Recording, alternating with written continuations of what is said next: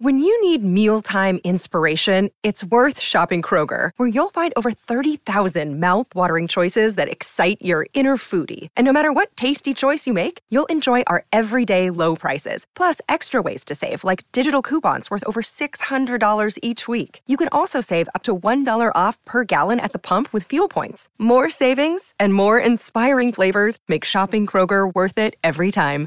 Kroger, fresh for everyone. Fuel restrictions apply. Carissimi, io sono Andrea Moccia e questo è il podcast di Geopop, le scienze nella vita di tutti i giorni.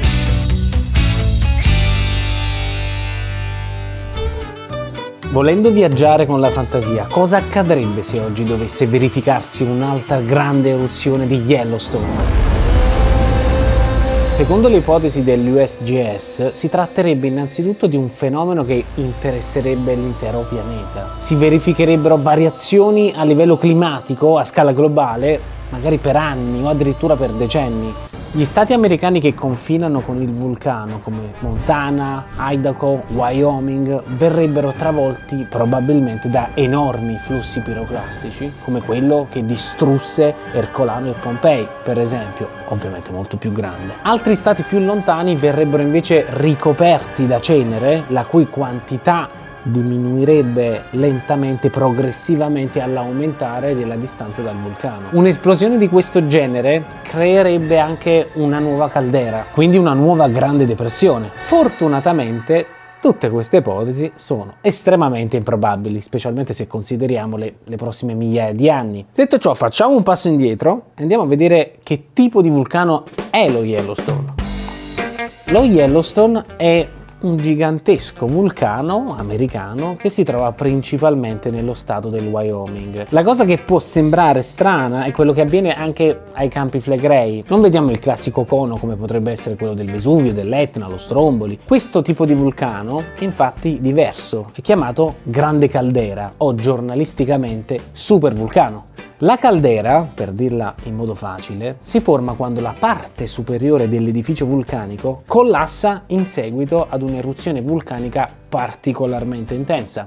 Per fare un esempio un po' schifoso, è come tipo quando schiacci i brufoli, si schiattano e poi dopo si afflosciano perché esce tutto e poi dopo si affloscia di esempi che ho fatto. Mamma mia, ragazzi, scusate, però il meccanismo più o meno è quello, quindi forse rende l'idea. Ecco, Yellowstone è formato non da una, ma da una serie di caldere vulcaniche che si sono sovrapposte tra loro nel tempo. Oggi il vulcano copre un'area che è grande praticamente quanto la Valle d'Aosta, se non di più. Essendo così grande, per secoli nessuno si rese conto di trovarsi al di sopra di un megavulcano. È attivo? Non attivo? Sì, è attivo. L'ultima eruzione risale a circa 3300 anni fa, ma oggi si possono osservare comunque fenomeni di magmatismo secondario, come i famosi geyser. Pensate che qui si trova il 55% di tutti i geyser nel mondo. Ma aspettate un attimo, come si è formato Yellowstone? Ed è un vulcano che rischia di eruttare da un momento all'altro?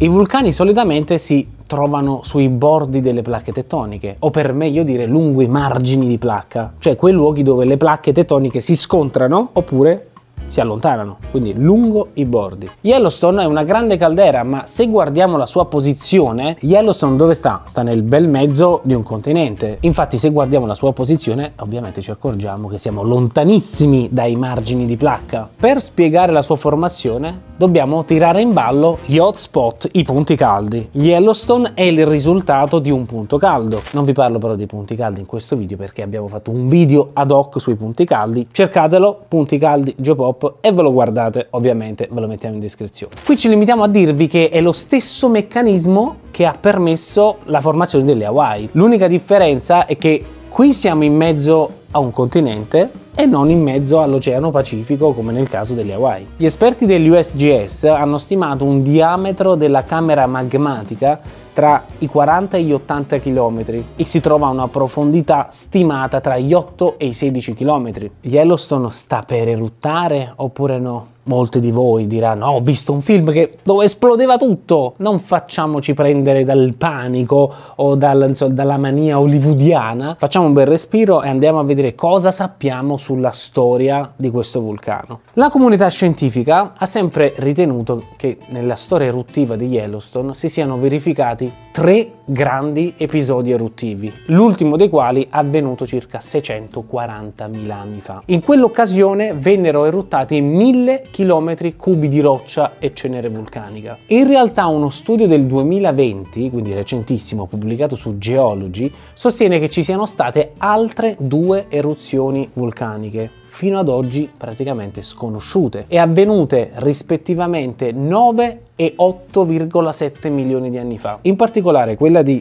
8,7 milioni di anni fa, secondo i ricercatori, raggiunse dimensioni a dir poco colossali. Hanno stimato che la cenere eruttata riuscì a coprire quasi tutto il territorio degli Stati Uniti. Chi ci segue sa che a volte smontiamo un po' insomma, gli eventi hollywoodiani, beh in questo caso si pensa che sia stato veramente un evento mostruoso, hollywoodiano. Fino a poco tempo fa si pensava che la frequenza di eruzione dello Yellowstone avvenisse ogni 500.000 anni. Però con questi nuovi dati e i nuovi studi si sta capendo che questo tempo tra un'eruzione e l'altra si sta allungando, cioè la frequenza delle eruzioni nel tempo è minore. Al momento si stima che il tempo di ritorno, si chiama così questo intervallo, sia pari a circa un milione e mezzo di anni. Questo vuol dire che probabilmente la prossima grande eruzione non dovrebbe avvenire prima di 900.000 anni. In ogni caso anche l'USGS dice che ci potrebbero essere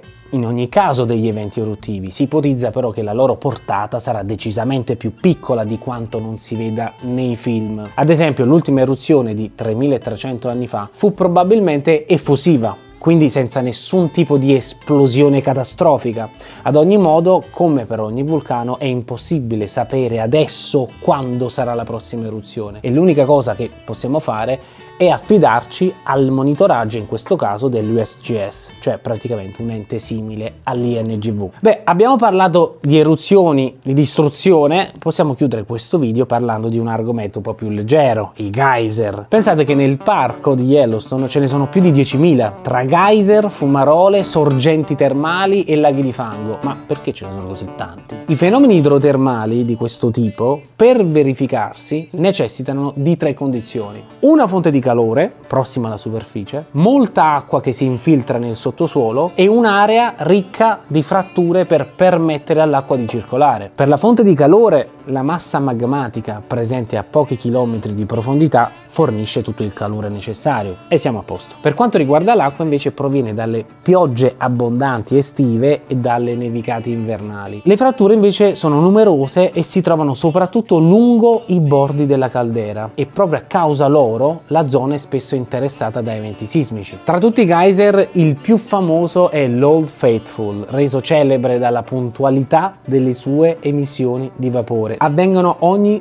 circa 74 minuti. L'altezza di questi geyser arriva anche a 30-50 metri e ciascuna eruzione, possiamo chiamarla così, dura in media da un minuto e mezzo a 5 minuti. A seconda della durata la quantità di acqua spruzzata può variare dai 14.000 ai 31.000 litri per volta. Ovviamente tutti questi fenomeni attirano turisti e per questo il Parco Nazionale di Yellowstone, oltre a essere la casa di Yogi e Bubu, è anche uno dei parchi popolari degli Stati Uniti.